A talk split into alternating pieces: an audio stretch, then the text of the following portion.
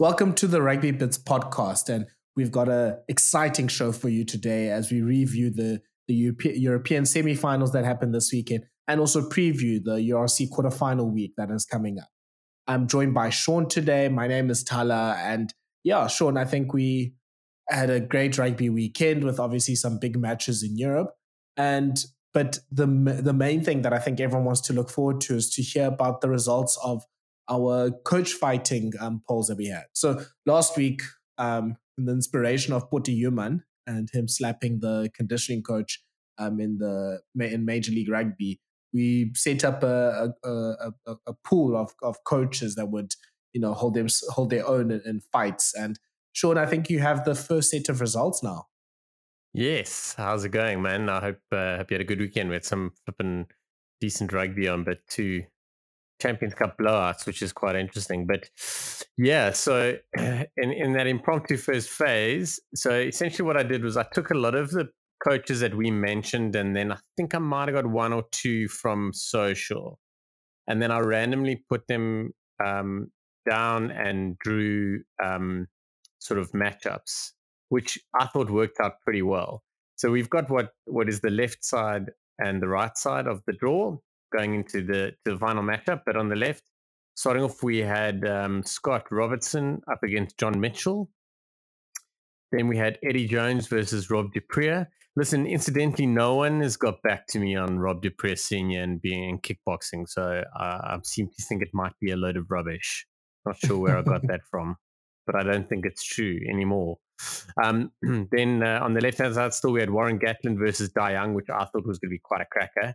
And then William Servat versus Pat Lam. So that was on the left-hand side. And on the right-hand side, we had Johan Ackerman versus Paul O'Connell, which I thought was a huge huge matchup first up. Then we had Andy Farrell versus Rassie Erasmus, Brad Thorn versus Steve Diamond, and Sean Edwards versus Alex Sanderson. So it was fun. I thought the matchups were pretty decent. But anyway, so these are how the results went. So we just ran a poll on Twitter.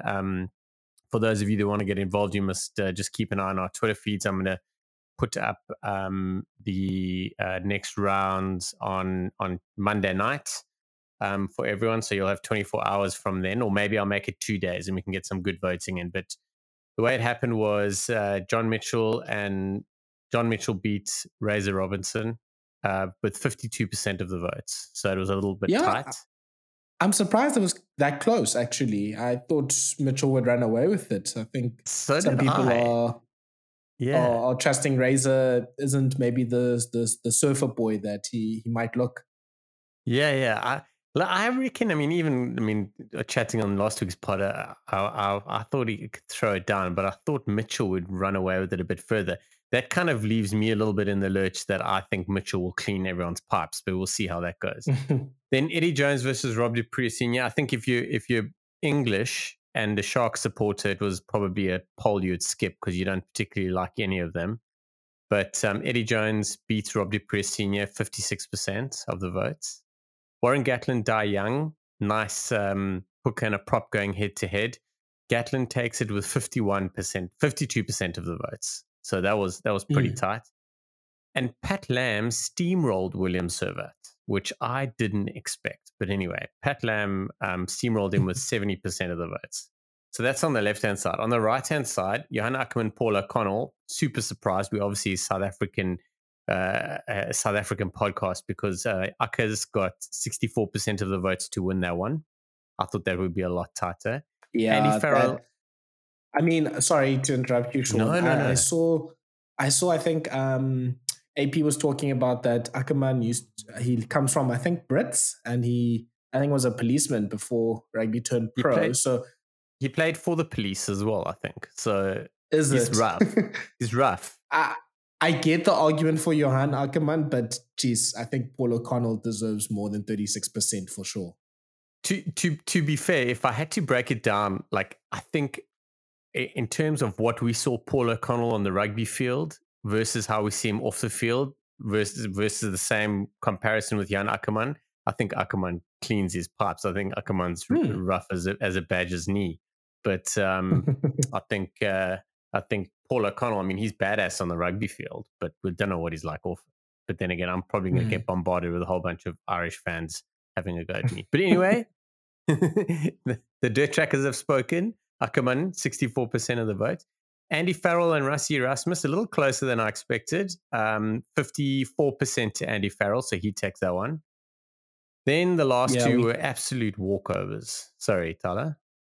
Just going to say very quickly that I think our Irish support is actually not so bad on Rugby Bits if Andy Farrell's beaten the great Rassie Erasmus in that poll. Yes. But these last two were walkovers, and I didn't expect them to be that much of a blowout. But Brad Thorn cleaned Steve Diamond up with 81% of the votes. And Sean Alex Sanderson didn't stand a chance. Sean Edwards beats him with 86% of the votes. I think that's the biggest win of the whole competition so far. Yeah, comfortably.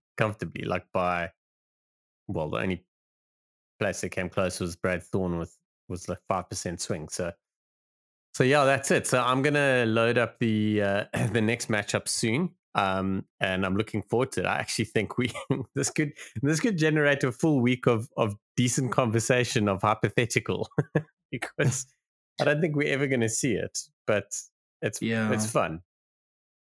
Yeah, actually, you know what? I thought about this, and maybe it just brings in a big game that happened this weekend as well in the Women's Six Nations with England facing France and I think 55 or 50 odd thousand people in Twickenham. But 55,800 and something world record. Yeah, and it was a Grand Slam match there. Yes, it was a Grand Slam decider. Congratulations to England for winning the Grand Slam, and congratulations for them sending off Simon Middleton he's stepped down now as England head coach. Speaking of Simon Middleton, I think he's someone else that we didn't consider last week as someone that would do pretty well in this type of environment. He looks very, very, very strict. Yes, that's a fair shout. I think there are a lot of guys but I thought the mix of who we had, I think, were pretty decent. But yeah, there are a couple of guys. I mean, obviously now we've had a week to think about it. There are a couple of guys that I was like, ooh, you know, that guy could really lay it down. But I think more importantly, I think we're just lucky that someone like Shabal's not in coaching and Dale Santon. Yeah. I think we've got a very interesting last few rounds to go. It looks like, I think on the right side of the draw, I think the Ackerman versus Thorn are probably the favorites to get to the semis on that side. And then on the other side, I think probably Gatland is probably the favorite to come through there because your fans have chances. We're into the next round, so it's Mitchell versus Jones, which I think is going to be great. Also, two coaches. I mean, Mitchell worked under Eddie Jones, and they've worked against each other many times. Yeah. So just from a rugby point of view, if I'm not mistaken. Yes, that's going to be brilliant.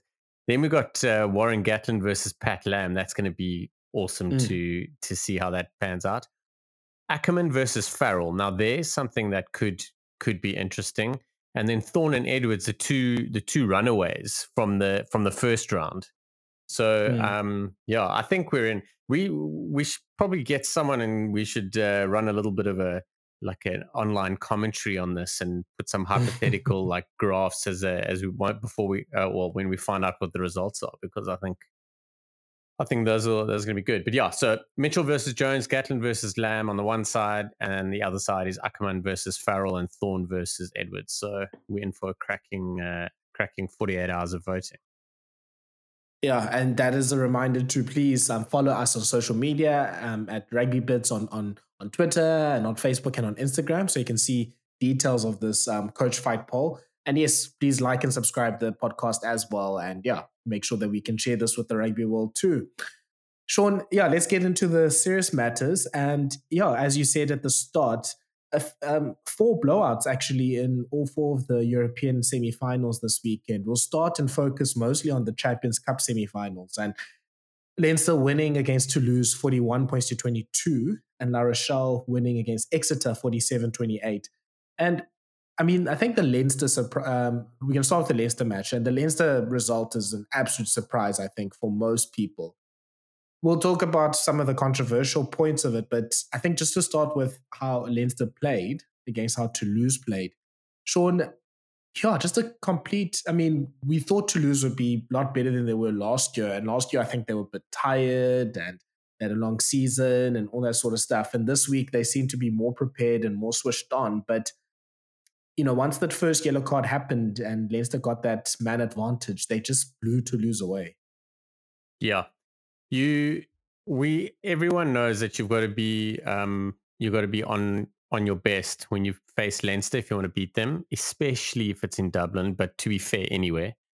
And I think Toulouse, I agree with you in that they are in a fitter, better space. I really think they're in a much better space this year than last year. And I think they're probably just regretting. I think almost every player is probably regretting what had happened and how it happened, because they're not a, I mean, Leinster beat them by 20 points, 19 points. They're much closer to Leinster than that. Mm. And, you know, I figured the way to do it is you've got to go hard and fast, and you've got to nail them in the first 20 minutes. And the way they started, that was how it was going to happen. And then they dished up a yellow card, and then there was an injury, and that basically derailed them because of, I don't know if you want to chat a little bit, but I'll get into that in a little bit. But I think the injury derailed them just because of a coaching decision. I don't agree that it's a 6-2 issue. I think that they had much better options to play. But yeah, once Leinster got a sniff in and got the ball rolling, so to speak, with the way they play, you've got to knock them off their, like, you're going to knock them out of their gravity a little bit, and you can't do it once they're going. You've got to pressurize them. You've got to, like, mess them about. And it looked like it was going to happen, and then it just all went tits up is probably the only way that I could express it with my limited vocabulary. The scientific term for what happened there. Yeah, it's science, bro. No, I think maybe just before we look at Toulouse, I think maybe let's focus on quickly just look at Leinster and, like, the why about how they won. And just looking at the stats, I mean, obviously they got that early lead, so they didn't have to have, like, a lot of possession. But yeah, Toulouse had the majority of the possession, especially in the second half. But it seemed like, number one, Toulouse never really got into Leinster's 22 that much. Like, most times when they were, like, they could sort of keep them between the 22 meter lines, which is similar to what happened with France and Ireland in the match in Dublin earlier this year, that France didn't really have that many opportunities to launch attacks from the 22.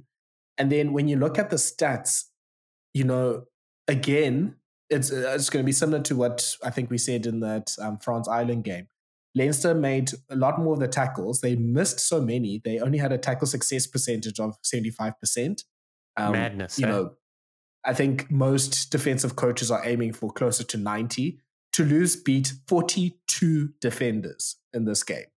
42 defenders, 3 rugby teams yes. that they beat on Saturday. But Leinster was the team that was just more successful. So, Sean, yeah, just focusing on them, obviously it seemed like they played well in defense, but it seemed like when they got the ball and they were in the 22 against Toulouse that they scored pretty much all the time. This is the thing about Leinster is they trust their process so well and so much. Like, you have to disrupt them.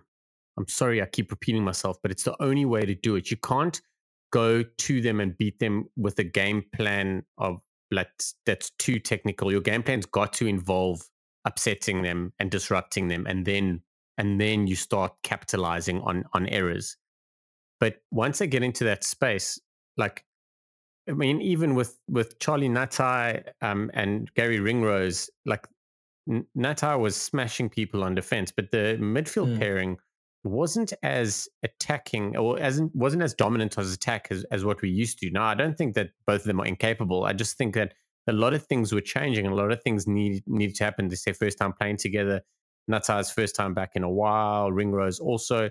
Like, there was opportunity all over the show, but they trust everything so much. They have a sixth sense with players that are in their broader squad, like players that you don't see playing all that time. They've got like that sixth sense that works with everybody. And that's what they do. Like, they scramble really well. They believe in everything so well that there's it's subconscious what they do. They don't have to think about where to be and what to do. It's just drilled into them so much.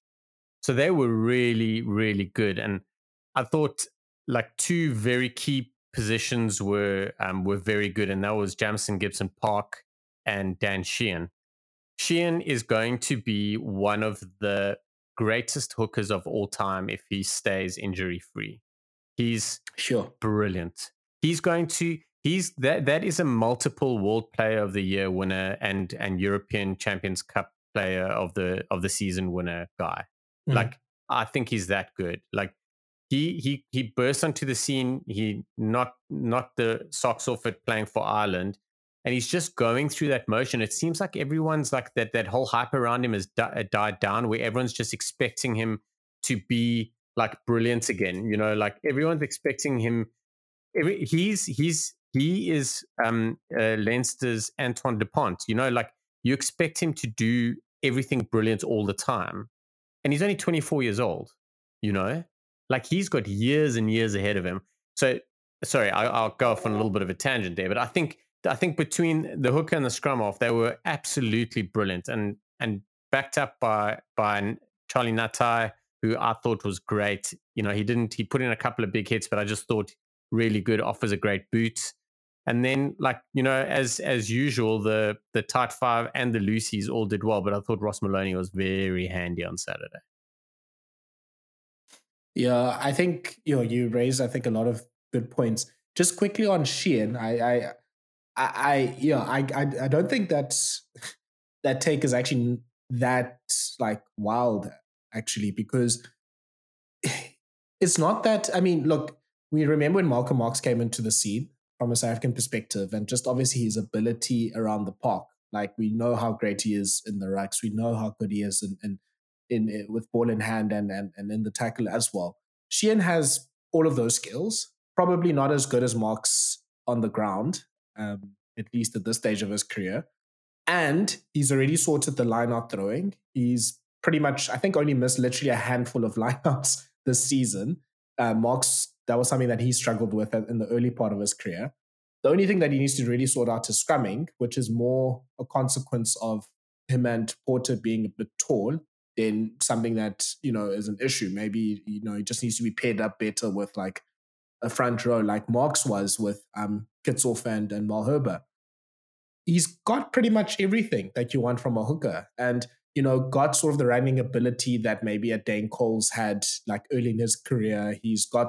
Obviously, he's got the work rate that you want from a hooker. He's good in the lineouts. He's going to grow in the scrums. Like, geez, he's a really good player. And you just saw with that burst of pace when he scored his try, like, big men should not be moving like that. And somehow Dan Sheehan is able to do that. He's fast. Yeah, go on, Sean. He's fast, man. He's tall and he's fast. I mean, what's he, 110, 115 kg, somewhere around there. He's, I think he's one, I don't know. I think he's close on 2 meters, maybe just shy of 2 meters. 195 or something like that. Like, and he's athletic. He's super athletic. He's got great hands. He's got great vision. I often see him playing. He looks to pass and link. So that's the kind of thing that you almost don't expect from a hooker. Like, a lot of, even Furlong, who's got great hands and distributes well. Like, in certain certain places, he's going to truck it up because he's got the bulk behind him. And Sheehan's got all of that. Like, he really has a lot of everything.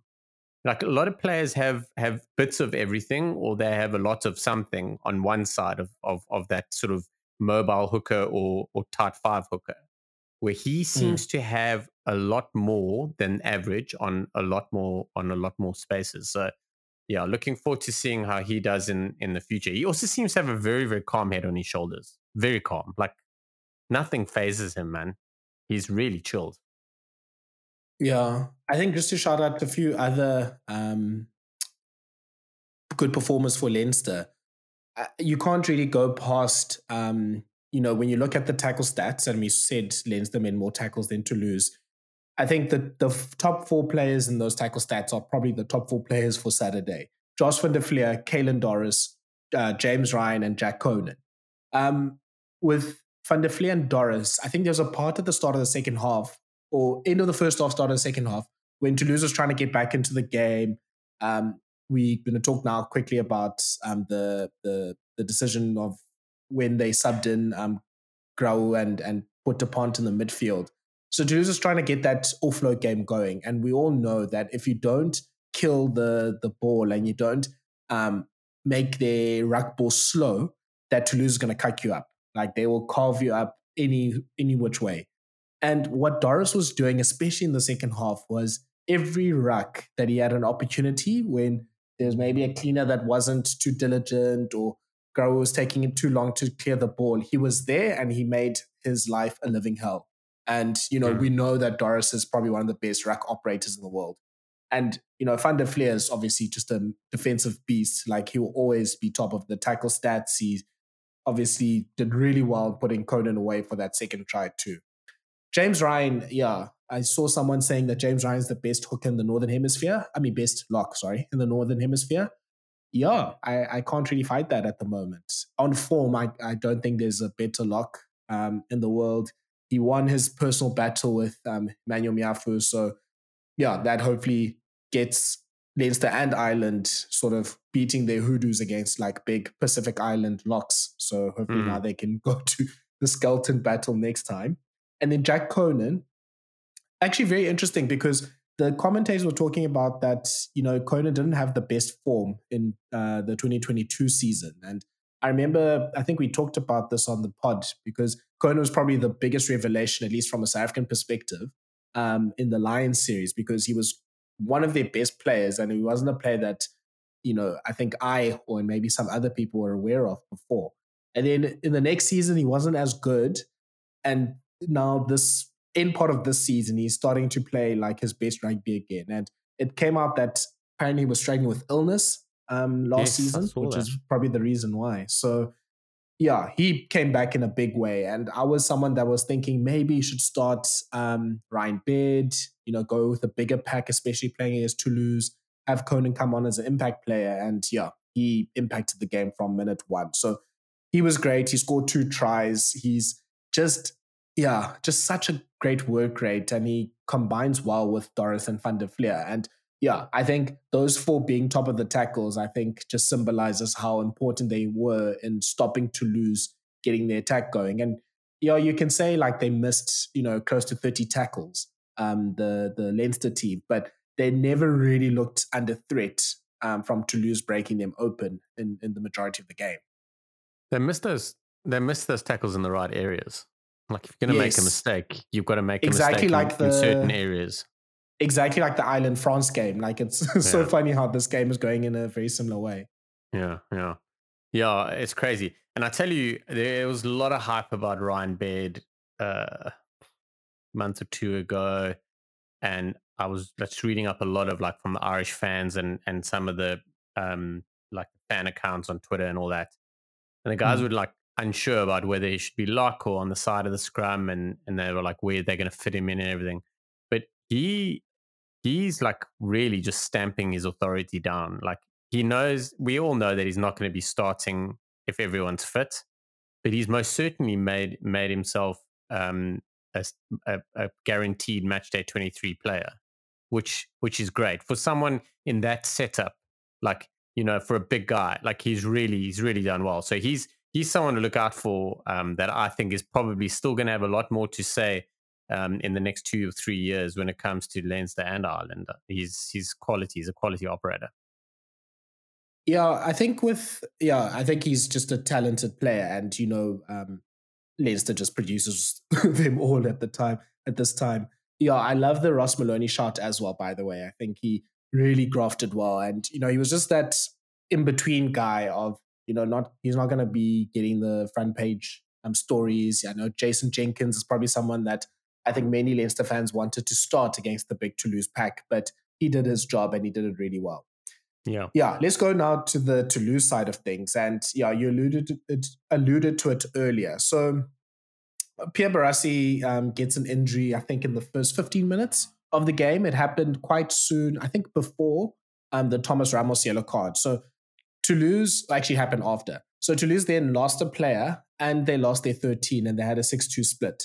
On their bench, you must correct me if I'm wrong, on their bench was Grau and Retier, which are two players that play mostly at scrum off, but Retier is someone that can play on the wing. Yes, now, he was seen as an outside back winger for essentially in this game, yeah. Mm. Now, what Christoph Eros did was, instead of putting Retier on at wing and then putting someone like Malia in the midfield to partner with Peter Aki, he puts Grau on at 9, which meant that Ntamak plays 10 and Dupont was playing any position from 10 to 15. I'm not too sure where you can actually put him because he was just popping up everywhere. And yeah, Sean, I think most people were confused about that decision, about why you would displace two of your best players, never mind pretty much the best player in the world, out of position, instead of there's a much easier replacement that you can do there. And look, I mean, I'm one that doesn't necessarily like the 6-2 split. And like you said earlier, it's not necessarily a fault of the 6-2 split because there was a change available. But yeah, for whatever reason, Christoph Eros decided that he mustn't put the best scrum off in the world playing at scrum off, because the main problem that Toulouse had was clearing their ball at the rucks and really getting like out of their half. And those are two things that obviously Antoine Dupont is amazing at. Yeah, he's vital at that. And what's even more frustrating, so I saw Jared and myself and someone else tweeted, okay, Dupont's going to 10. So when we saw that change, it was in the 14th minute that Malia, Barassi goes off. Barassi. Outside center has an injury, he goes off. Grau comes on, who is a scrum off. He's an out-and-out scrum off. So it makes sense to then move Dupont because you're not going to put him anywhere else. He's not a winger. You know what I mean? He's not. So then it makes sense to move Dupont to 10. But I'm glad you said what you did about Dupont popping up, because I didn't see Dupont line up anywhere specific. So to me, it looked like how England use Farrell and Smith, where Farrell does a bulk of the work wearing the 12 jersey, and Smith is kind of hovering around in the background and inserts himself when he sees an opportunity. That is by far the worst way you could ever use Antoine Dupont. Like, it could work, but it is I would rather he played 15 as an out-and-out fullback. It was the worst. You want Dupont to get his hands on the ball. Firstly, the skill level and the kind of passes he can execute are up there with the best in the world, by far. Secondly, his vision and how he sees stuff ahead of time and is able to manipulate people. Like, it makes no sense that he got hands on every 3 or 4 phases. It doesn't make sense to me. It was terrible. And, you know, their decisions coaches make, and you're like, flip, man, that's world class. Like, it's the heat of the moment. It's a knockout game. You've got to make a decision. They've obviously planned this. Well, and the thing is, the irony is, in French rugby, you kind of like, maybe they just went on a gut feel, like a random shout. But they must have done a bit of work around this. And it didn't work out. But in hindsight, and at the time, it didn't make sense. Because for me, so this is my issue. So on the right wing, Malia, the Argentinian, is playing. Malia has played 10 for Toulouse. He's also played outside centre for Argentina. So he is what you would consider a top flight outside centre. He has the ability to play that position. He's also played at 10 for Toulouse. So there's an option there. You could move Malia to 10, keep Dupont at 9, Ntamak to 12, and Peter Aki to 13, and then you bring on Retier instead of bringing on Grau at 9. That's the one option. The other option is, if you're going to make that substitution, is you move Dupont to 10 and Intermac to 12 and Aki to 13. It was bizarre. Malia can go to 13 and then you put Retier on and then nothing else changes. You know, it was bizarre. It really was. Like, when they made that change, I thought this didn't make sense to me, but I was like, okay, what do I know? You know? And then I watched how it played out, and I saw so little of Dupont playing the game. It doesn't make sense for what this man does as an individual. He can literally run a whole game plan with himself. Like, he can run it and execute it. Left foot, right foot, short kick, long kick, whatever. So yeah, that was a big error. Compound all of this now with when Grau comes on, he wasn't in the pace with the pace of the game as quick as he should have been. He had a couple of poor kicks, so that all compounds the error. And Ramos is yellow carded. Toulouse are in a heap of doing. They're trying to figure out where Dupont's playing. Dupont's trying to figure out where he's playing, which is a bit weird. So maybe he knew where he was playing, but then there's extra gaps, and they just couldn't.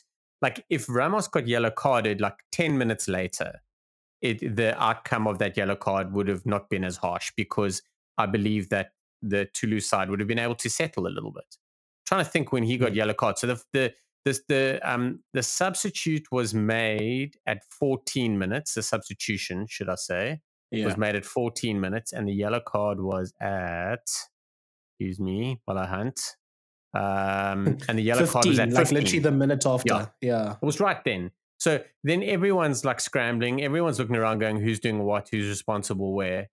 And yeah, so... And I'm bummed because my man Peter Aki had a big carry first up. He scored a great try. I'm such a fan, and he looked to me like he was really going to put in one of those performances. But for me, that's where Toulouse broke down, where they just absolutely were nowhere. And the unfortunate thing about many sides, and it's not just the French, because Toulouse mentally are probably the strongest of the lot, but any side against Leinster, especially with respect to French teams, especially a French side, but when Leinster get on top of you, you know the writing's on the wall and the guys drop their head, and then Leinster just, you know. And Leinster were shaky in many places.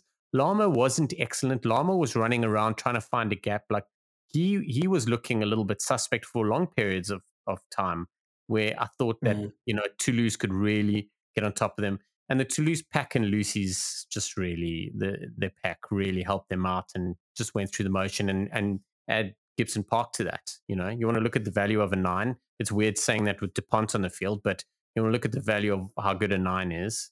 If you don't have Dupont, look at Gibson Park. So yeah, there's that. But also, we are going to get onto a few of those other little tasty pieces in the game. But what do you think of what happened, and like what is the thinking in your mind? Like, because it just doesn't make sense to me. I guess they just wanted, I think they were like, okay, Barassi's off. And look, I haven't watched too much of Barassi, so you must correct me if I'm wrong. But the type of 13 he is he's like a more of a connector 13 than a bash crash 13, if you want to put it like that. So he's on the scale of like Conrad Smith to Manu Tuilagi. He's closer to the Conrad Smith type of 13, right? Yes, and he's great to have if you've got Ramos, because you want Ramos to have hands on as much as possible. But you're 100% right. He's a linking 13. He's not abrasive. So I guess the thinking was, okay, we've now lost a potential linker. We have Aki, who's obviously he's much more creative than that, but he's more of a direct route one type of player. You have Malia and Lebel, who are obviously great finishers, but they aren't really playmakers. They aren't like, you know, Mac Hansen as wingers. So I guess they were trying to be like, okay, let's have more people that can be linkers and decision makers on the field. So let's put Grau on, and then put Dupont and Tamak sort of roving in the back line, so we can just cause I think back to the original point of the disruption thing that you're talking about earlier, Sean, is more chaos and more disruption for facing Leinster.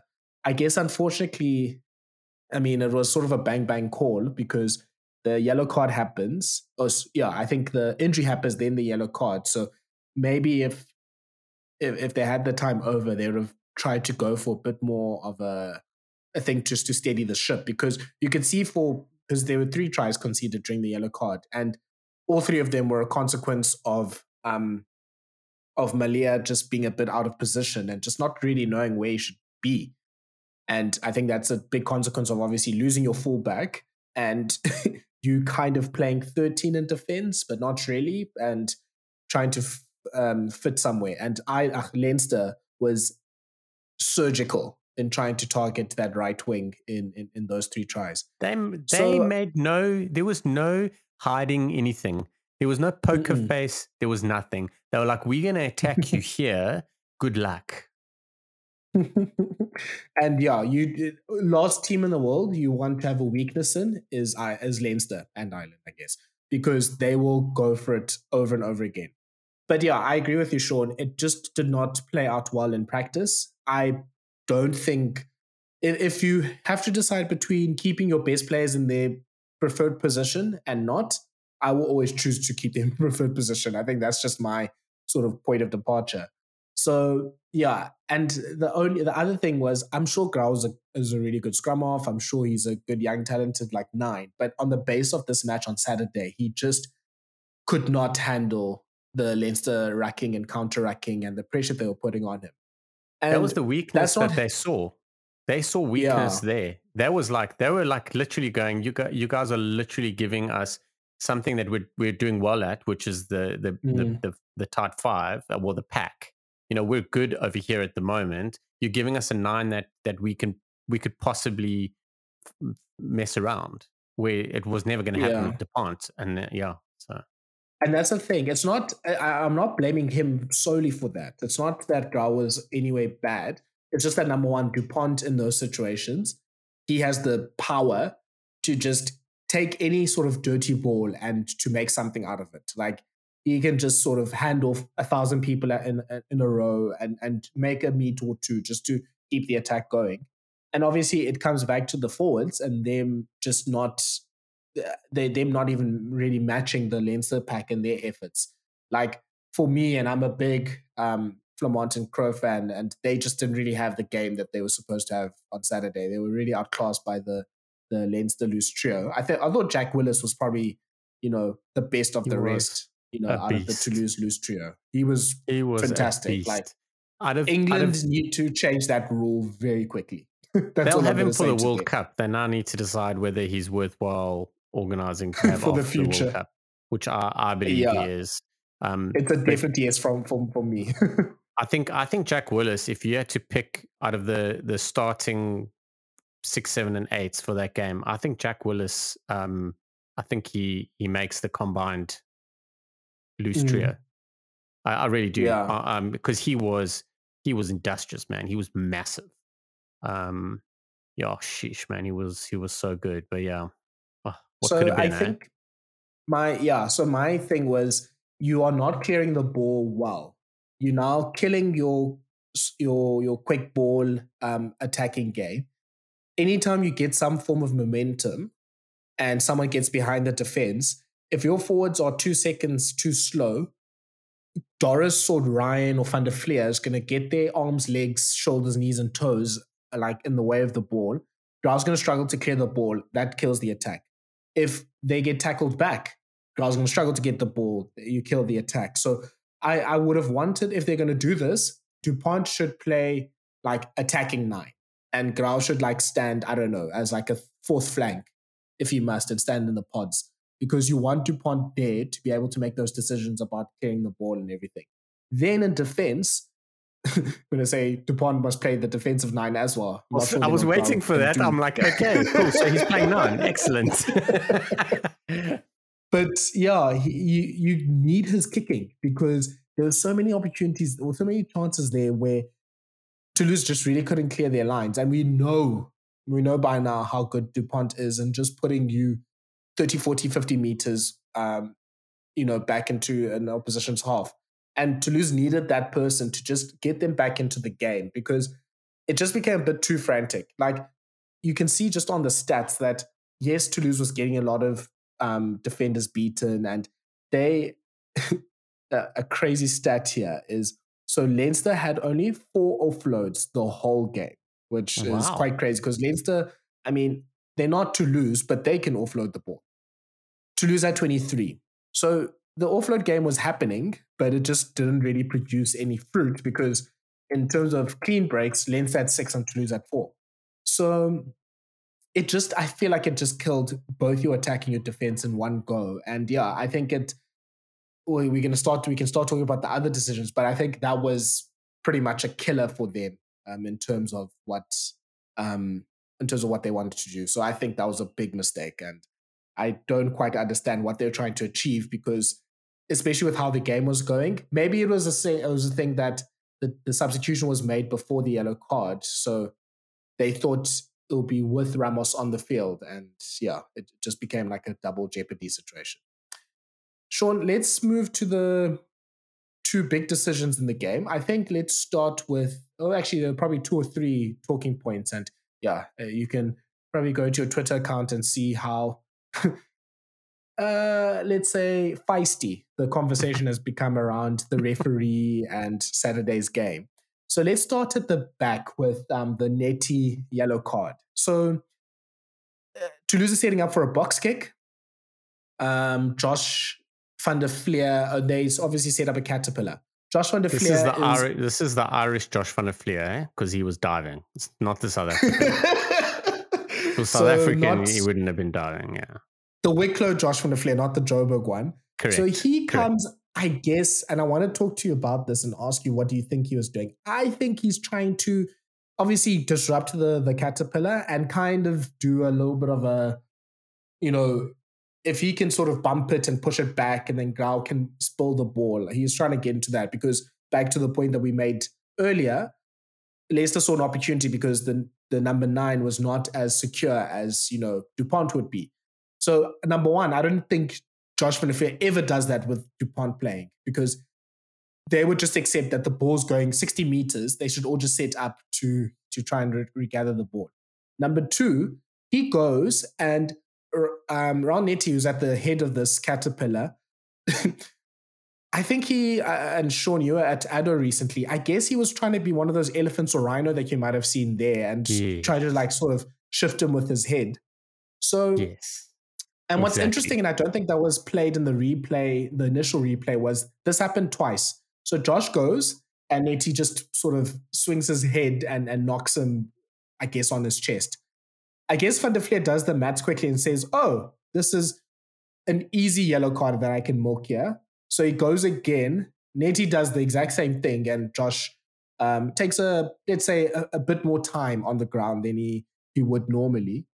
And yeah, then the yellow card comes out. So Sean, yeah, break that down, because there's people saying Josh van der Flier should have been the one card, and there's people saying that Neti should have got a red card. Like, we have a whole scale of opinions on what should have happened.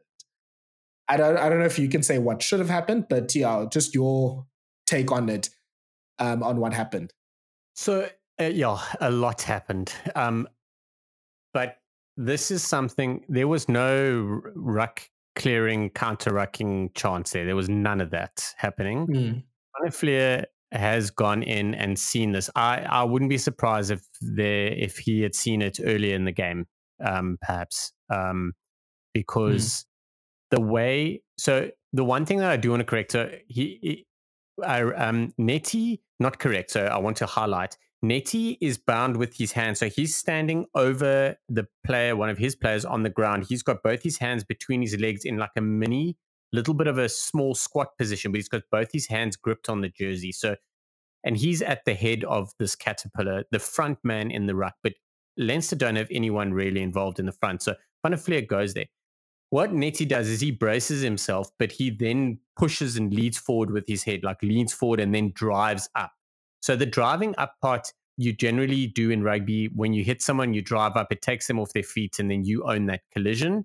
It also, if a player is able to stay lower, they have a lot more power. But the problem is like all of this he's done it to really make a mark and say, like, I am the boss of this space. And Van der Flier, he hasn't gone into clear. He's gone in high. He's gone in really soft. Like, he hasn't wrapped an arm. Like, that's what people were saying. Oh, but he's gone in high and he's upright and blah, blah, blah. If Neti had not done anything, Van der Flier would have hit him square in the face, and it would have been soft, and he would have had to take a dive in order for something to happen. But that's essentially what would have happened. He's then dropped, and the first little sort of altercation that happened was the warning shot across the bow. And when Van der Flier came back for the second one, Neti's like, you haven't learned your lesson, let me show you. And he's held up that all of this has now worked out in his favor. So He has taken the opportunity. He has milked the penalty from a hot head, okay, and he has milked it more on the ground to get a penalty and a yellow card, and I think the yellow card was the right thing. I think it possibly could maybe get cited, and then they'll say, was it a red card offence? You could totally see why it's not a red card offence, but you can also see why it could be, just because of the aggression side. But Van der Flier has approached that. He hasn't approached that well in any way, shape, or form. He's approached it purely with one goal, and that's to get something out of it. And he did. It was the right call. It was a shitty way of coming about it, and Wicklow Van der Flier must not be like that anymore. Do you think there should be something done about someone like Van der Flier going into a more situation where, like you said, he had pretty close to zero chance of doing anything in that situation? Do you think referees should also penalize a player that's, I guess, instigating, if I can put it like that? Well, yeah. The diving, before the diving, just him going into a ruck like that, high. What do we do about that? We shouldn't punish that. So so the other thing I forgot to mention is Neti's got to stay bound. If he doesn't stay bound at the bottom, so he doesn't be able to lift his hands up to drive forward, because then he'll become unbound. And then I do believe there will be an opportunity to counter ruck and cause chaos, even though a caterpillar was formed. I do feel that. So he's stayed with his hands bound and done this whole situation. With regards to Van der Flier trying to get this, listen, any sport ever, you know that if you spot any weakness in someone's game, whether it's a hothead or he's got a poor pass or whatever, you're going to chirp him, you're going to draw it out of him, or you're going to like tell him straight up, like, you know, don't, like, you see someone that tries to take a chance and you tell them straight up, like, don't, if you do that again, I'm going to flatten you. Not as a punch, like as a hit, and they can take it how they wish, you know. And so no, what he did there, or before the staying down part, it wasn't simulation. It was simulation. He was hit. It was more to create tension, which is against the goodness of the game or the gentlemanly conduct or whatever. Like all of that leading up, Van der Flier must go for it and do it. Neti's got to conduct himself better. To be fair, if Neti hadn't lifted his head that soon, because he would have clocked Van der Flier in the sternum with his forehead, and you probably find Van der Flier could have actually got a little, maybe conceded a penalty in that situation, because Neti was moving forward. Like, there's a couple of things to look at. It's quite a weird one, but I think the right outcome was reached, definitely, under that circumstance. Yeah, I guess so. And yeah, I think we need to, as this is the tricky thing with rugby at this moment. And I guess the other question or comment that I want to make, Sean, is now the influence of the crowd. Because Van der Flier knows he's playing in Dublin. He's playing in the Aviva Stadium. A lot of controversy about the whole Dublin home advantage thing. But he knows that he's playing in Aviva. He knows that him staying down will probably result in a replay. The replay will be seen on, will be on the big screen, and then the crowd will obviously go crazy. And the referee will have pretty close to no choice but to make some sort of call. So I don't know if we can, I watch a lot of football, so I'm relatively used to players embellishing in order to get a call or to you know, exaggerating the bit of contact that they had, because also players need to do that, not only for, in the football sense, for their own protection, but also to show the ref, be like, hey, I was fouled here. I was tripped. This guy didn't get the ball. Now, I don't think we can really get away with that, get away from that in rugby. Like, as much as we can say spirit of the game, like, that's just something that we can, we can't really get away from. So I think that then makes it a difficult thing. And I don't know if the only solution isn't that we play replays on the big screen. Maybe that's sort of the main suggestion there, because these situations will always happen in places where, you know, a player can see and sort of play up to that home advantage of, you know, staying down and all that sort of stuff. And obviously there's a lot of arguments against that. But what if the TMO had picked that up before the crowd got involved and after they're done? Like, another bugbear of mine, something that really pisses me off, is this whole like, oh, the home broadcaster, you know, he has all the power. It's okay, it's happening in Dublin, you know, but remember when it happened in France. It's the same old shit story when someone gets a cuck decision in rugby and gets yellow carded. The South Africans were like, "Yo, but do you remember when Bismarck was carded?" Like that crap, like that whole. It pisses me off. Like you're gonna just end up with a whole bunch of people unhappy because they're always gonna want to one up. You know, they all like feel all hard done by about something that happened 11 years ago. So like that shit must stop ASAP. And people like World Rugby need to show that that's not the case in somehow, or they need to manage it so people can just get over it. But there is going in a professional game in trying to, there's constantly communication. Like if you in the La Rochelle game, Greg Aldrich was adamant that there was no try, and he went up to the ref and he was just like, paper or Mr. Ref, like he has not grounded the ball. He has not grounded the ball. It's the same thing. He kept saying, "Do go upstairs." He kept making that action for like TMO, and Paper was having none of it. But it's exactly the same thing as what Van der Flier did. You're bringing the ref's attention to something that you believe someone has missed. So we can't have one without the other.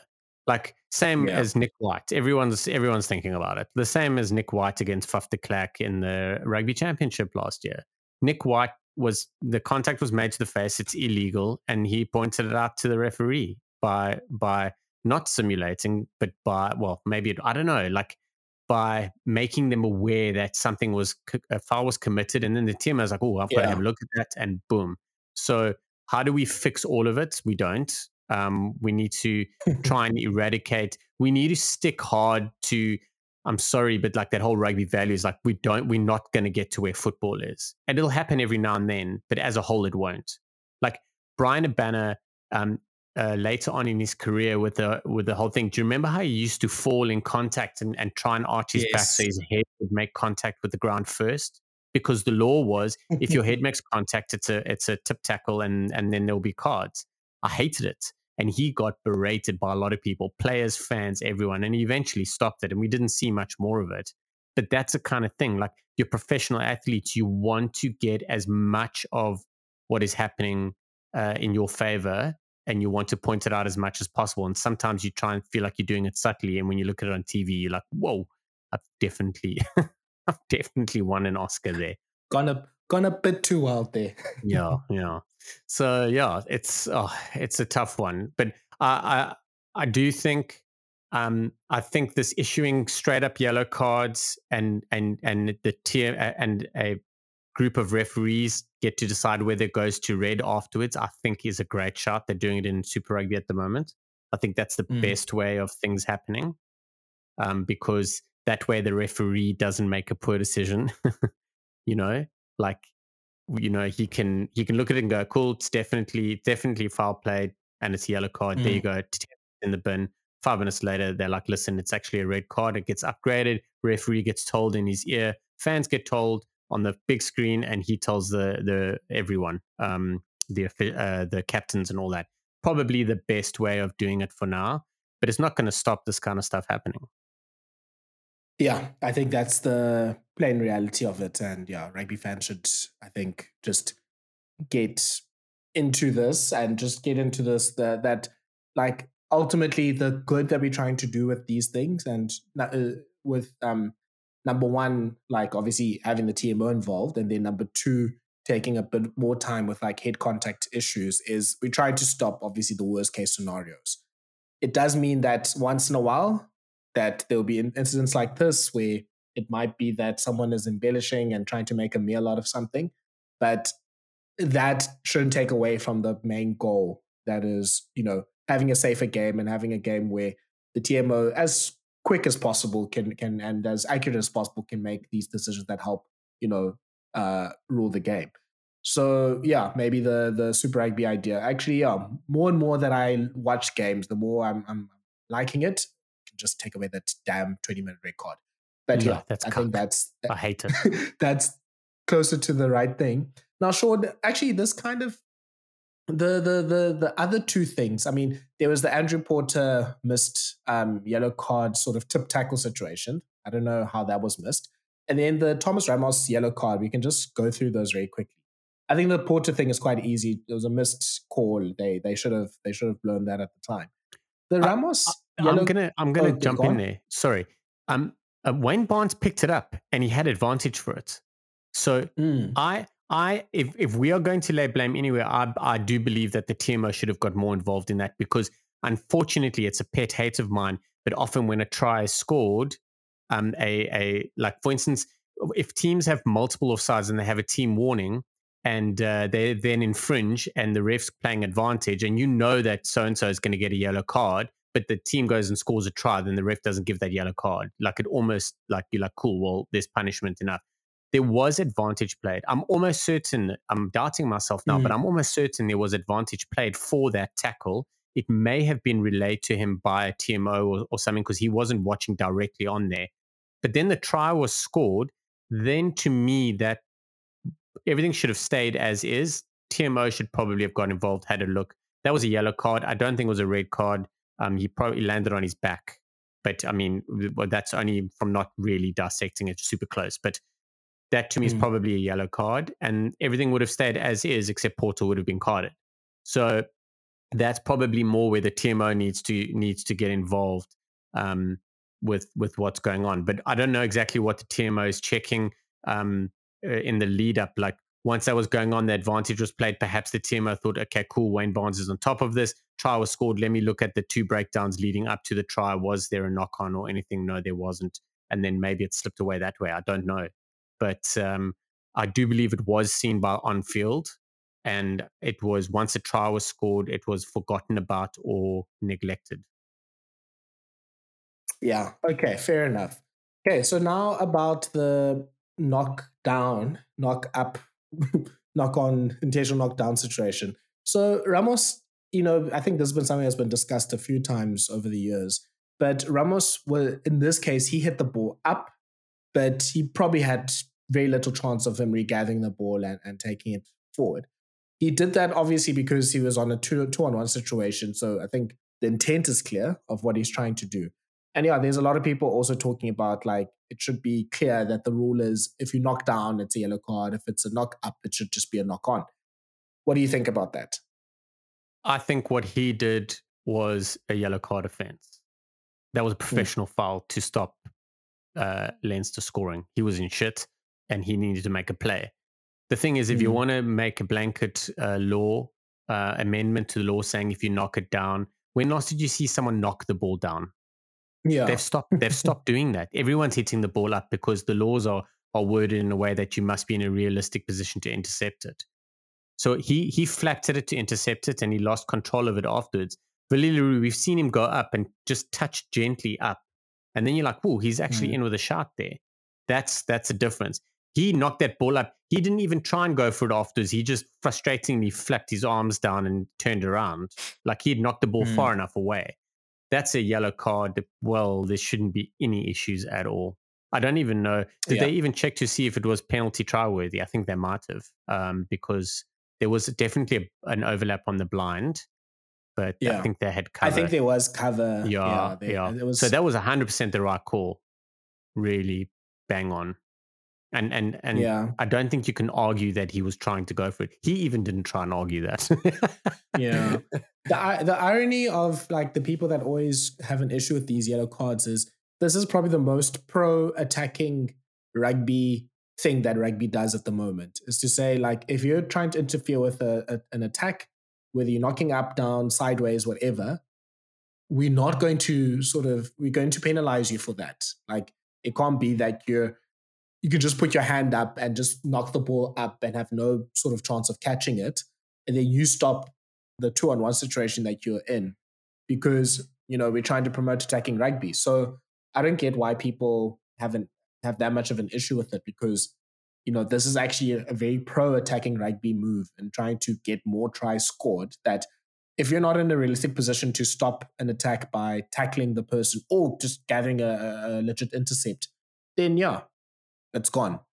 Like maybe there's some decisions that happen more close to 50-50s. That's fair. But in a situation like that, like you said, Sean, like he had very little chance of catching it. So yeah, it shouldn't be that controversial. But yeah, there was definitely, I had to use a few Google Translates during the course of the game from some French tweets that I was seeing. But yeah, they were definitely not happy with Wayne Barnes. Wayne Barnes has had such a long career, Sean, that I feel like he's basically pissed off every country now. So every country can say that Wayne Barnes, he hates them or he favors this team and all that sort of stuff, because it literally goes from a full circle now from the original New Zealand France quarterfinal in 2007 all the way now to French fans in this Toulouse game going, no, Wayne Barnes hates the French. Listen, if you're a referee, at some stage you're gonna hate somebody somewhere along the line. Someone's gonna come up with something. It's just the way it is, man. Yeah. But yeah, I think I don't know if there's any final things you want to say about the game, but yeah, I think in general, all that being said, Leinster was just by far the better team. And even if they didn't have the yellow card, it just seemed like they had more for Toulouse than Toulouse had for them. But yeah, the yellow card, I think the first yellow 100%. Card was a big 100%. You know, changing point in the game. Yeah. Well done to Leinster. They did what Leinster do, and Toulouse are really this loss will hurt way more than last year. They were in with a chance, they were in with a shot, and it was their own doing that stopped them from being in with a chance, because they weren't in with a chance after 7 minutes, 10 minutes. They weren't in with a chance anymore. So I lie, after 15-20,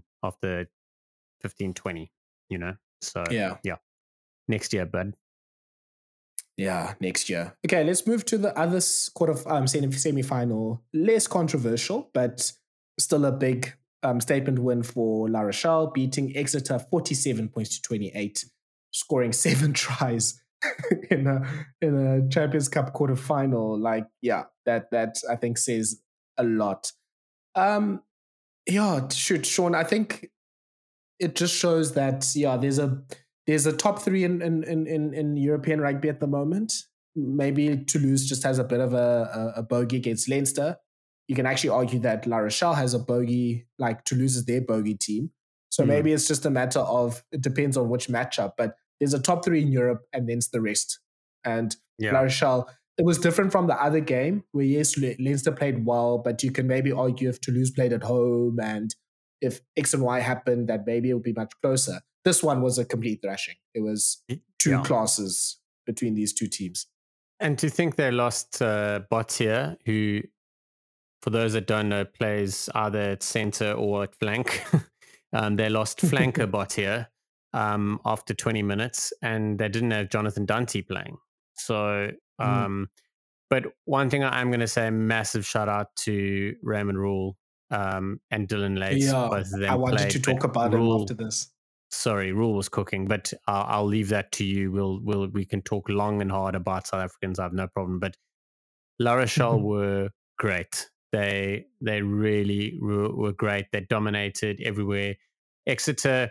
I was chatting to someone yesterday, and they were like, "Whoa, Exeter are really looking poor." And for me, this is the Exeter that are currently around, like these results that we've seen, that the game against the Sharks, I think it was, where they dominated that's the old Exeter, but you're only going to see the old Exeter every now and then.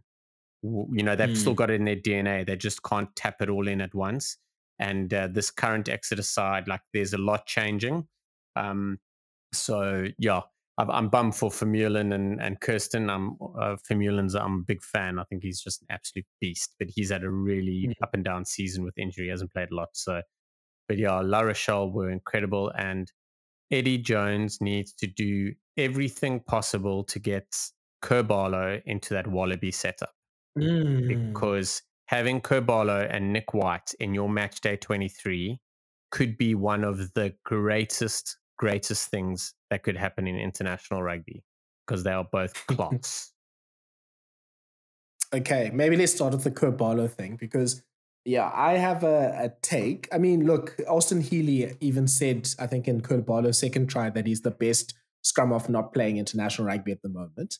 Don't think there's too many competitors for that. Probably only Baptiste Serin. But yeah, I think he's playing. Obviously, he's playing really well. He's, you know, been a big cog in the La Rochelle machine in the last few years.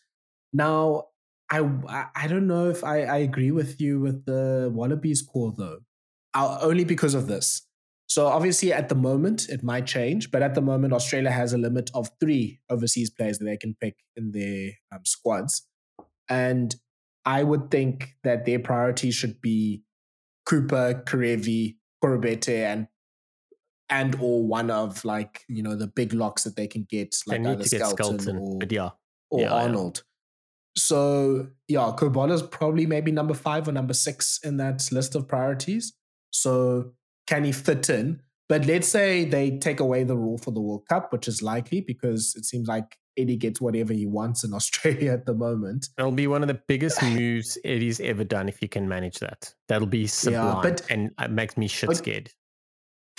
Well, okay, my question is, how much better? I can maybe admit that he's probably better than McDermott and Jake Gordon, but how much better do you think he is? Do you think he's legitimately game-changing? Because I think Tate McDermott and Jake Gordon, especially McDermott, can basically do what Ceballo does. It's just obviously a matter of experience and, you know, like match awareness and everything. And yeah, I mean, Ceballo's great behind this La Rochelle pack, which is great, but the Wallaby pack, which doesn't have the same dominance that La Rochelle has, is not going to be as easy to play off. The Wallaby pack, if we're saying hypothetically that TKB gets into the Wallaby squad, as an external, that means that Skelton's going to be there. That means that one of the Arnold brothers will be there, one or two of them. So their pack will be much better. Fair enough. I think DKB is brilliant. He's on top of his game. He's really in touch with his game and everything. Like, he also knows everything. He knows the Australian game. He knows the players and everything, but he knows the Australian game and how they play, what they want. I think he's brilliant. I really do. The thing is he's big. He's big. He's like an extra loose forward sometimes, and he's quick. He's got a phenomenal pass and a great kick. Like, you really, really can't argue that. The other thing that I was hoping, I don't know anything about his contractual, the length of his current contract and whatnot, but I was hoping that he would sign a short-term Super Rugby deal with someone, you know, but I just you know, like, if he goes there and signs, maybe if he signs for an NRC side or something like that for like 6 months, if he goes out of contract to be in Australia, then he'll qualify and get picked and he won't go as an outsider. But but you're right. I think that probably that the win they would get with Ceballo is not bigger than a win they would get with either a Cooper or a Karevi or a Korobeti. A Ceballo who rightfully will be in the match day 23, I believe, if he's selected. But as you say, McDermott and Gordon are good enough, and they're capped and they're in the mix. So, like, on that side of the things where I think he'll add value, they're like, but can we do without him? Probably. You know, is he good enough to take the place of Cooper, Karevi, or Skelton or Korobeti? Probably not. Like, it's not like they're really in shit with scrum halves, but Flippy would make a difference, eh? Yeah, look, as a impact player off the bench, I mean, he did that basically with the All Blacks in the 2010s. Like, you can't get too much better than him. Like, he would start. I mean, he would start. I don't think so. Come on. Him, you need Nick White's kicking game. And game management at the start would alternate starting. That's how I see it. When you said to me like other scrum halves, I was going to say TKB would probably, if he was there long enough, he would be their starting nine. But him and Nick White could alternate. I'm telling you, if he got in the mix now, it would essentially mean that McDermott or Gordon would not see a big test match in the period that Nick White and TKB were playing. That's how good I think he is, and they are as a combo. There's horses for courses there with those two nines. You can start White, you can start TKB. So. They both add value in different spaces, but they both also can add value in not their favorite place. Like, they've got level heads on them. Oof, it's crazy, man, crazy. So I think just moving on then, and speaking of players outside of the international scene. Yeah, so for South African fans, I think this La Rochelle should be like your second team if you're looking for a Champions Cup team, because they have Raymond Rhule, they have Dylan Lates, they used to have Jan Liebenberg as well.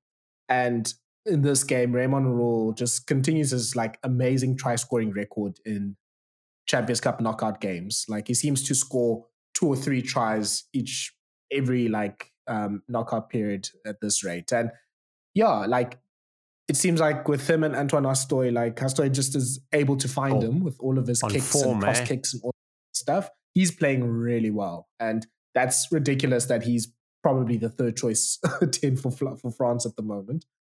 But Rhule, obviously, I think Rhule's just shown, not only in this game, but in the last, 3 or so years, like how good he's been in Europe. He's probably one of the better or best wings in Europe at the moment. Sean, is there... And I mean, we know in the sack and perception on him, and what happened with him in the Alistair Coetzee era and all that sort of stuff. But yeah, Sean, is there a more underrated player in South Africa at the moment, or that is a South African at the moment? Dylan Lates last year, but right now, if I had to look at between Rhule and Lates last year, they were both super underrated, and that's just purely because there's not enough South African eyes on them. Fan eyes. Trying to think underrated. It's a good shot. I tell you who's underrated is Bernhard Jansen van Rensburg at London Irish. He's flipping, knocking the house down. You've been saying he's maybe player of the season. Oh man, the Premiership. I was going to say if you're picking a Premiership team of the season, that you wouldn't go wrong with having Visser at 8, Bernhard Jansen van Rensburg at 12 or 13, and Rob Duprea Jr. somewhere. You could actually have Pollard at 10, Rob Duprea at 12, and Bernhard at 13. But anyway, I think I would tend to agree. I think Rhule has been knocking down on that door. Him and Lates, both of them. But Rhule has been knocking down on the door, and I'm so glad that he had this performance in front of more South African eyes, which because we just don't get to see as much top 14 unless you really go hunting for it. So it was great to see it. But he's looking good, strong, fast. He's played a lot at 13 for La Rochelle. Dylan Lates has played a lot at 15. He's played at 10. So like both of those players are doing so well, covering multiple positions, and they've both signed contract extensions there, if I'm not mistaken. But Rhule's cooking, and I'm loving it. And it's just in the right time for Leinster, and I can't wait. I can't wait for this final. I cannot wait. Oh my goodness. Yeah, I wouldn't. I'll say this. And I'll leave it. You can, if you want to carry it and take it forward, you're welcome to. But I wouldn't be too... I mean, look, I know that the Springbok squad is basically set, so I don't think Raymond Rhule's going to get in. But if you told me that Jacques Ninoba just watched Saturday's game and he was like, you know what, I'm going to pick Raymond Rhule over Makazulu Mapimpi, I wouldn't be unhappy about it. That's all I'll say. Yeah. I'll leave it there. I can't leave that there. Like, are you saying in the squad or like at one match or what? I don't know. Mapimpi's cooking. Mapimpi's cooking. Oh, let me add. So I won't say Mapimpi's not been cooking. You can't leave it there and then try and justify it. No, it's not a justification. It's probably even more fuel to this fire.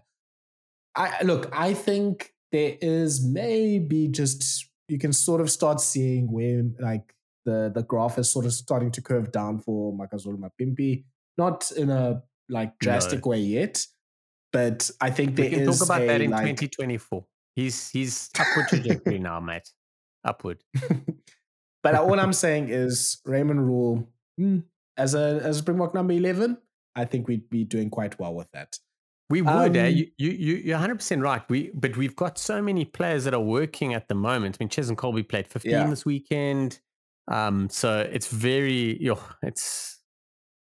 he's just like, we're in a space where he was selected and everyone didn't want him there. And we struggled for wingers and we were like, flip, we're in such a shit place. Then we get players together and then he starts cooking and then he can't make it. It's bizarre how things work out. Yeah, but I'm just happy for him that he's, enjoying his rugby and Dylan Lates and loving it in France. Yeah, I've heard some interviews that they've had, or either one or the other. Like, yeah, they're definitely enjoying it, and La Rochelle just seems like they have a really good like team spirit. Just quickly, other notes about the game. I think the man of the match was Ulupanu Suteni, and he's not a player that I'm too familiar with. I know he plays for Samoa. He's sort of bounced around in France for the last few years, but he had a brilliant game on Sunday, especially considering that they didn't have Jonathan Dante. Jules Favre, who usually plays 13, I think, with Dante, he played 12. He played really well. I think he should be seen as the third or fourth choice center for France. But Suteni, like, just his offloading and passing, the line that he took for that first try, or that try off Greg Aldred. He was top for defenders beaten in the game. Like, he had a brilliant game. And yeah, there was a lot of good performances for La Rochelle. I think they just simply outclassed Exeter at the end. Yeah. I'm a massive fan of Suteni. Do you remember in November when we played that the fantasy rugby?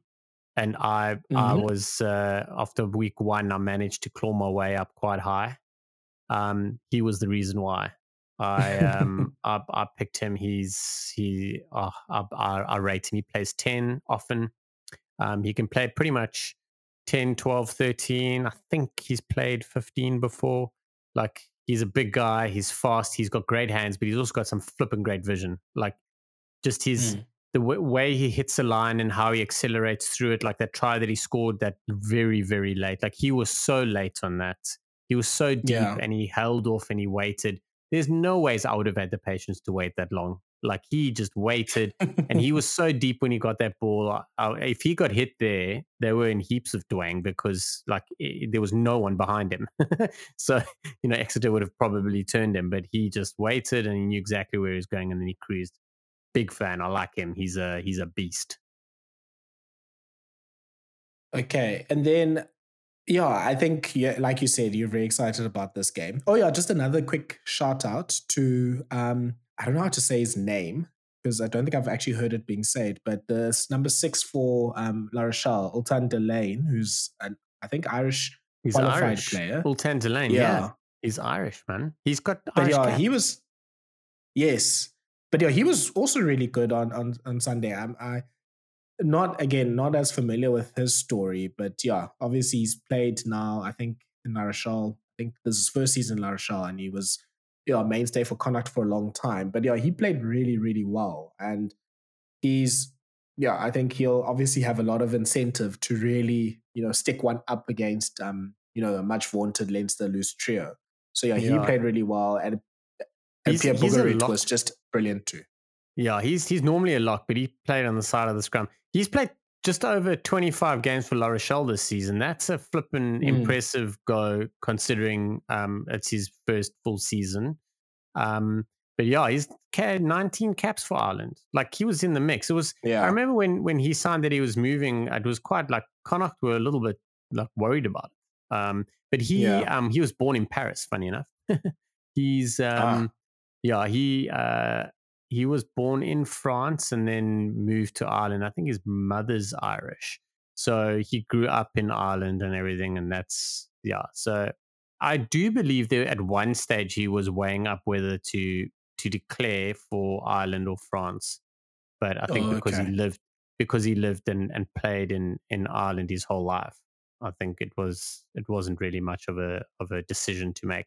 But yeah, over 100 caps for Connacht. He won the Pro 12 with them, if I'm not mistaken. So yeah, it's he's a great player. I dig him. I really dig him. And again, one of those guys on the side of the scrum.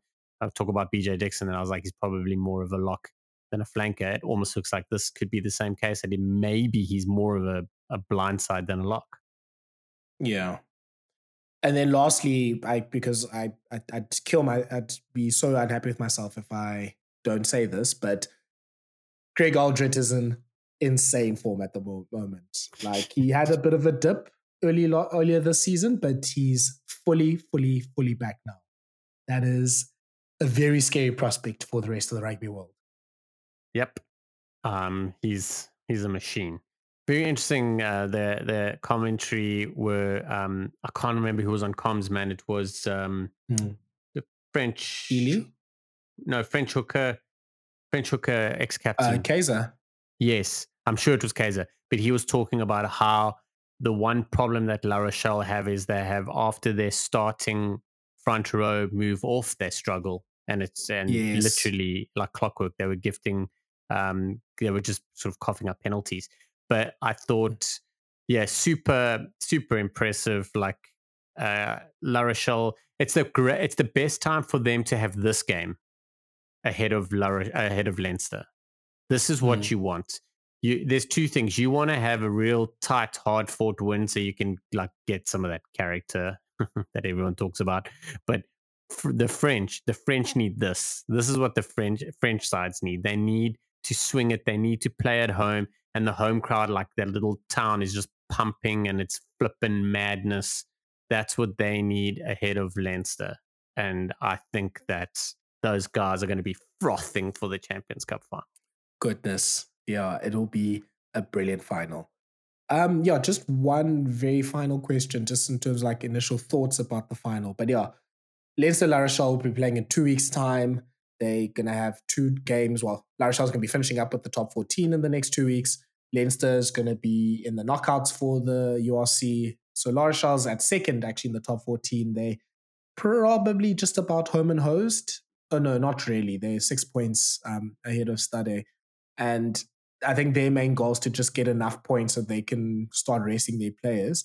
Well, if they're second at the moment, because you remember in the top 14, the top two go straight into the semifinals, and then 3, 4, 5, and 6 play in what is in inverted commas a quarterfinal, but it's only 2 games. So they would really be hoping to keep that top two. But if they don't make the top two, it doesn't matter. Well, it does. They're still in the knockouts, but that's just an extra game for them, and it's going to be kind of hard because I know they really, really want to win the top 14. They've never done it. Well, I lied. I don't know, but I don't think they've ever won it. Yeah, so I guess the strategy for La Rochelle is I think basically just doing quick maths here. If they win this weekend and they're able to make the gap maybe close to 10 points, they basically now got that second place secured. So they're probably going to play their best team this weekend. They play in Toulon and then probably rest their players for Montpellier. Toulon away and Montpellier away. Actually, no, they're resting their Champions Cup team this weekend, an away game. And next doesn't matter. Yeah, doesn't matter. Bruce. Do you think next weekend as well? No. Let me have a look at these fixtures quickly. So it's Toulon away and then Montpellier away. So I'm wondering, like, what's the strategy? 2 away games in a row. Yeah, according to this. Yeah, that'll be interesting. But Toulon away this weekend. You probably find they would. I would probably think they would rest up a few guys. And remember, Toulon are in the Challenge Cup final as well. So it's going to be quite interesting. But yeah, they're away this week, and then let me have a look at next week. Away again would be interesting for them. I won't lie. As soon as everything updates over here. Yeah, so it is, they'll point Montpellier away. They're iffy at the moment. All they've got left is the top 14 because they're out of everything else, and I don't even know if they're still in the running for it. So I think they're going to rest up guys this week. Next week they'll probably play a few of the fringe guys, and then they're going to go just hit it freaking hard in Dublin.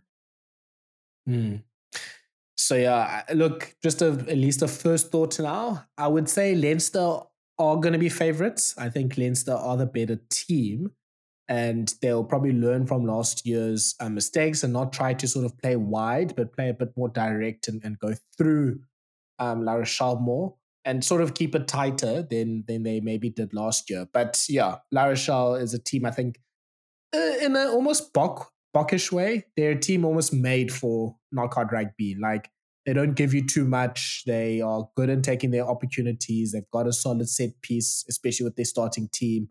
Their defense gives you quite little. So yeah, I think it'll be a tense and nervy final. I can't see this being, hopefully, because it seems like all these European games this season have been blowouts. I see this should be a tight thriller. Yeah, and I'm interested to see how they approach it. Like, are they going to approach it with the usual way they play, like trying to just swing it in a final, and Leinster going to knuckle it down and play test rugby? Doesn't the saying go, you must play every game like it's a final and play the final like it's just every other game? So interested to see what's happening. But Retier went off for an HIA and failed it in the first half after 20 minutes.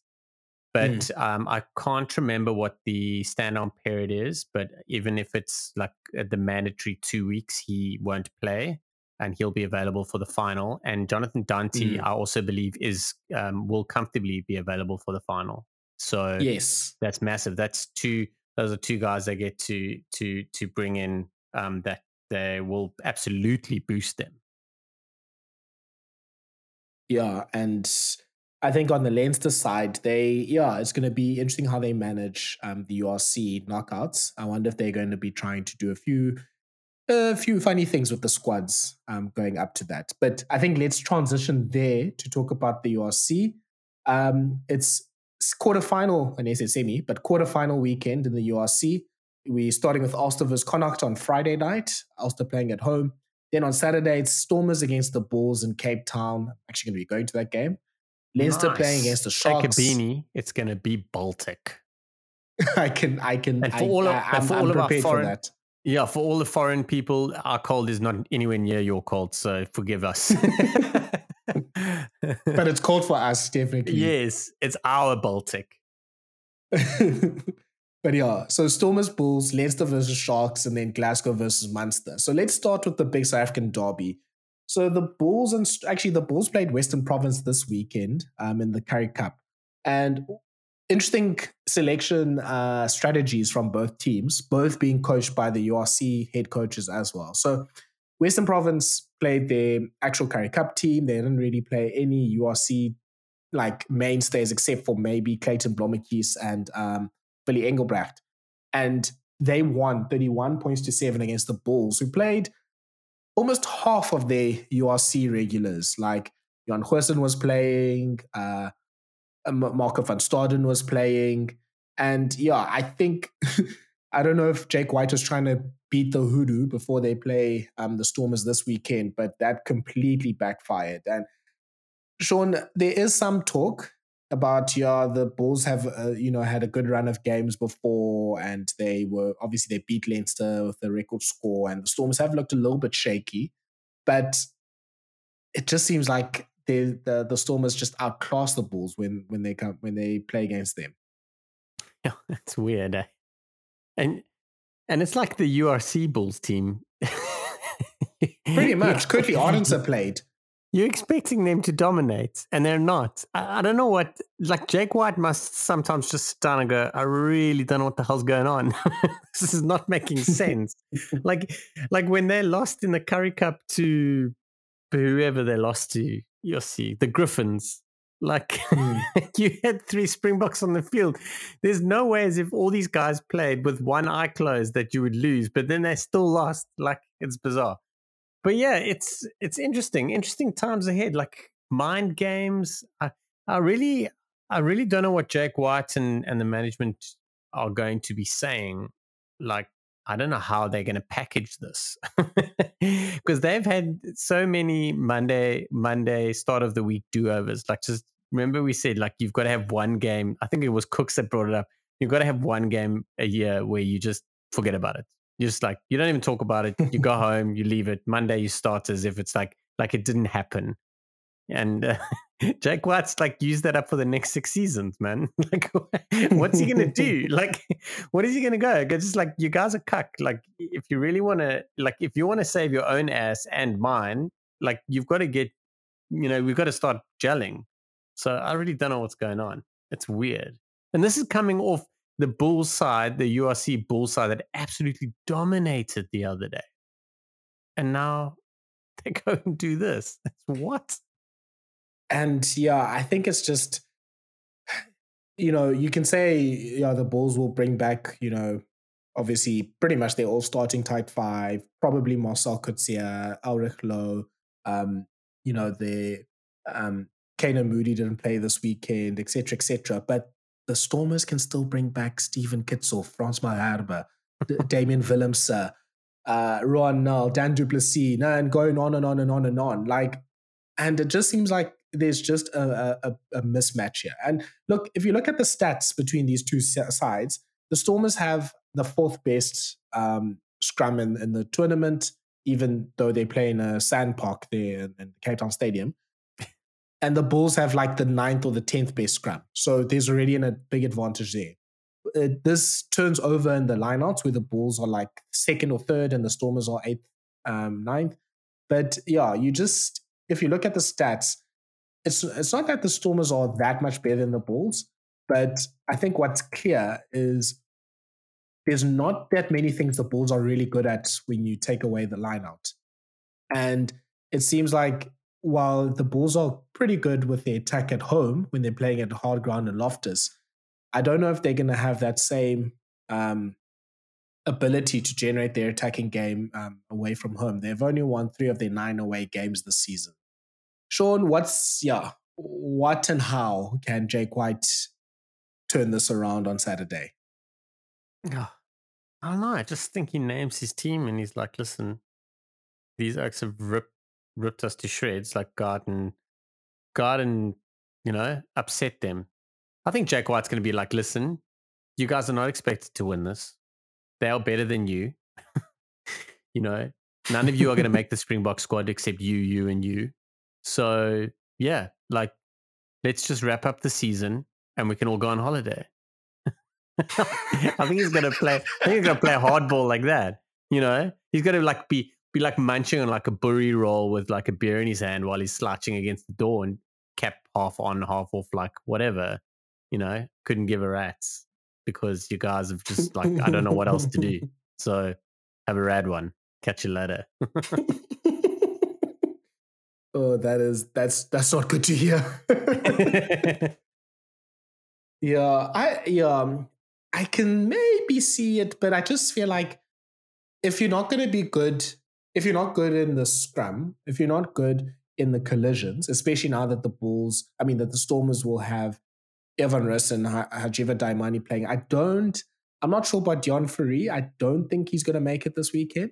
I think he's sort of probably in that touch and go stage because it was about, I think, 4 weeks then. So I don't think he was training today. Training. Well, that's a good sign. Yeah, it's a good sign. He was training with the squad. I saw some 30s, but I can't. I do seem to remember that he would miss this one. I do seem to remember that. Yeah. So if John Ferry plays, I think it's pretty much game over. But if he doesn't play, it's a bit closer. I mean, as good as Engelbrecht or Pokumela or Dixon are, they're not John Ferry. Then, yeah, you don't have the advantage up front. You can maybe target Dweber in the line-out. That's probably your first go-to. Your second go-to is you can just kick more than the Stormers. Stormers don't really like to kick, so you can try to sort of win the territory battle, make them run from deep. But your defense isn't really that tight. You can turn it on for 20 minutes, but you press the snooze button and Damien Willemse and Manu Lubbock are going to cause havoc. And your attack and the Bulls' attack this season has just not been good. I don't know what they're going to do. It looks like Johan Kruisen is injured again. So Chris Smith probably plays at 10, Papier plays 9. And then what do they do at 13? Because Tiedman Hans probably was the biggest loser on Friday because he didn't have a good game. It's probably Cornel Hendricks. I do think maybe you need to put Hans at 12, but you're starting Forster. That's the one thing that you're probably doing. So I would actually say maybe have another go with Hans. I think he's better than what happened on Saturday. I didn't watch the game, but I heard a lot of people were just saying that he was poor. But you haven't said that a lot about him this season, so it could just be a blip. But you never know with the Bulls. You never know. Yeah, maybe he caught the flu late. maybe he caught the cuckness late. I don't know, but hopefully it's a one-off. I would start him at 13. I think he's really good. Yeah, I'm a Bulls fan, and I don't really see the route to a victory here. Unfortunately, let's go to Dublin. The Sharks, pretty much their only real motivation here. I mean, the Sharks basically won't have. But Etzebeth, as we know, season-ending injury. Won't have Siya Kolisi, but good news. It seems like Kolisi's surgery went well, so there's better chances of him making it to the Rugby World Cup now. So that's obviously very good news. The only question is now, how many matches will he play before playing in Scotland on the first game? So that's obviously a conversation for another day. But you don't have those two main players. The only real argument for the Sharks is Leinster have their eye on the Champions Cup final, and maybe you can ambush them, kind of like how the Bulls did. But sheesh, you don't really have a team for ambushing as well, apart from that tight five or the front row being fantastic in the scrums. Don't really have much of a line out. Your defense is poor, and your attack is only good when one of your magic players decides, hey, let me be world class for the next few seconds. Sean, what's the game plan here for the Sharks? Copy and paste from my Toulouse conversation last week. You gotta hit them. Sorry, excuse me, I started joking there. You gotta hit them in 20 minutes, and you gotta blow them out the water. I think the Sharks are mentally weaker than Toulouse, and I talk about how the Toulouse side dropped their heads when it didn't go right, and I think the Sharks are a little bit closer to the head dropping stage than Toulouse. So they need everyone to cook at the same time. They also need everyone to be on the same page while they're cooking at the same time, which is something that we haven't seen once yet. So so that's kind of what's got to happen. The best part about it is the Sharks have got nothing to lose. The Sharks lose on Saturday, it will just be like, whatever, like this is exactly what we expected to happen. Like it was a waste of 2 economy flights or 8 economy flights there and back. Like, it's just, it is what it is. And that's probably the best thing the Sharks have. The best thing the Sharks have is they're going there and they know that nobody is giving them a snowball chance in hell of winning that game. And I think that's where their opportunity lies. And then what would you do with, they don't really have many locks, unfortunately, so it's a bit of a pick and choose there, Krobler and whoever you draw out of the hat. But what do you do for replacing Kolisi? Do you have a Noche, Chituka, Butelezi back row? Do you put in someone like James Fenter? Or do you maybe go with a fetcher like Dylan Richardson, who might disrupt the Leinster team a bit more? Yeah, we haven't seen a lot of Richardson, the one-time Scotland cap for the Sharks. I can't remember when last he played, but I think he's been playing more Currie Cup. Yeah, I think so. Personally, I would like to see Noche start at 8 and Chituka start, and then you need to decide who you're going to put on the other flank. That's what I would like to see, but I can't see them moving away from Noche, Buthelezi, and Chituka. I think that's probably where it's going to stay. I don't think there's too much stuff is going to be messed around. Yeah, but I'd love to see Noche start at 8 though. So that's the only change I would probably make, just for a little look-see, you know? Yeah, look, Noche's been really in hot form, actually. He's been, I think, one of the standouts for the Sharks. He seems to have won that mini battle he's been having with Buthelezi for the 8 jersey. But yeah, Buthelezi has not been bad himself. So you can go with them, and I don't think you'll lose too much. But I think it's probably leaning towards playing a Fenter or a Richardson because, yeah, like you said, Sean, if you want to disrupt Leinster, you have to stop their quick ball, and obviously those sort of players will be good for that. Yeah, the only way that Sharks can really do it is if they get into an early lead, like you said. Yeah, you can just imagine, I think you alluded to now, Sean, that if it's Leinster 14 Sharks 0 after 10 minutes, yeah, let's pack the game, because I don't think the Sharks will really have the mental strength to come back from that. Mm-hmm. Yeah. I just want to add something on Kolisi. There's been so much talk around the non-talk that we've been hearing from the Sharks and the Springboks and Kolisi about what the exact injury is, how long he's out for, all that. I think that is, I look at it as a positive. I look at it as a good thing. I think that the all of this has my thought process is all of this has come around into a space of, we think you can be ready for the World Cup. We don't think it's too serious, but they've collectively decided not to say anything, have an operation, which is all very like, you normally hear something. No one has said a freaking word. The NDAs must have been flipping phone book size that were signed, because like no one said a freaking word. There's just speculation. There's like, oh, but he said and this said and it's this. I've heard 3 different injuries. It's all related to the knee. It's not great. But I think that this has all come from, we're going to have that operation. We're going to give it 2 weeks. We're going to see once all the inflammation, all that cuck has gone down, that how you're doing and what's going on. You take your, you become weight bearing. And once you become weight bearing, we make a decision then. And I think that's good for us. That for me is, he's still in with a chance of going to the World Cup. My question is for everybody, would you select Kolisi if he was only available after, like, let's say 2 games in the pool stages? Yes. Like if his first game, if his question. If his first game for the Springboks after this injury was in the Rugby World Cup pool stages, would you still go for him? That's my question. I would, without a shadow of a doubt. If he was only available for the knockout stages, I would still select him in my squad. So that's a no-brainer for me, and I think for you as well, Tyler, judging by the way you answered that. But I think this is a good thing. I really do. I think this what is happening with the cloak and dagger, I believe is something, because there's opportunity for him to play. Look, yeah, I think you're right. I think it's probably just trying to manage expectations before you go, hey, he's out, or hey, he'll be back in 2 months.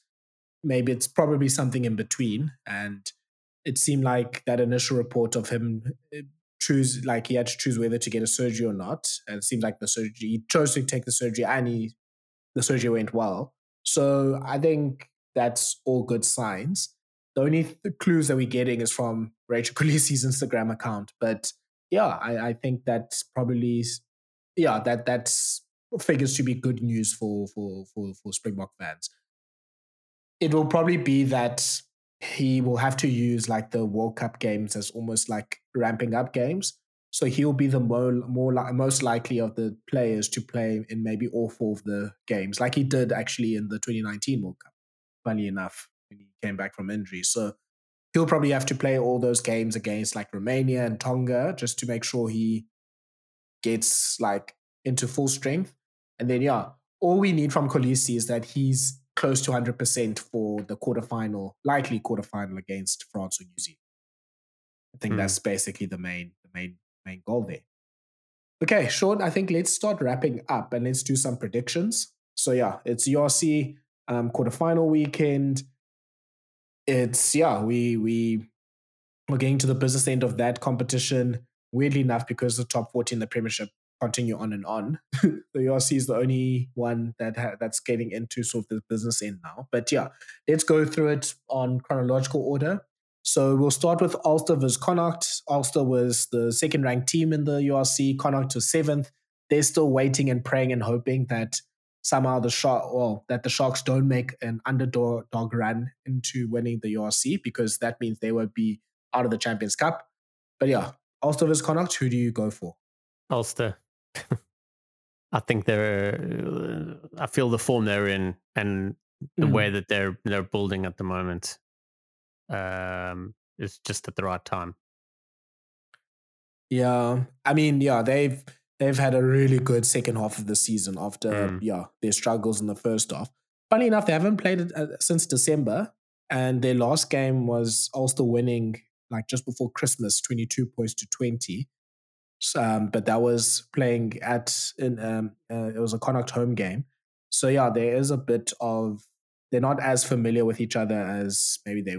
Yeah, as other teams. But yeah, I would also go for Ulster winning the game. Then the big South African derby, Stormers versus Bulls. I think you can hear from what I've been saying. I think it's Stormers win by 10. Bulls will I'm gonna go feisty Bulls for a little bit. Really? I feel like rocking the boat.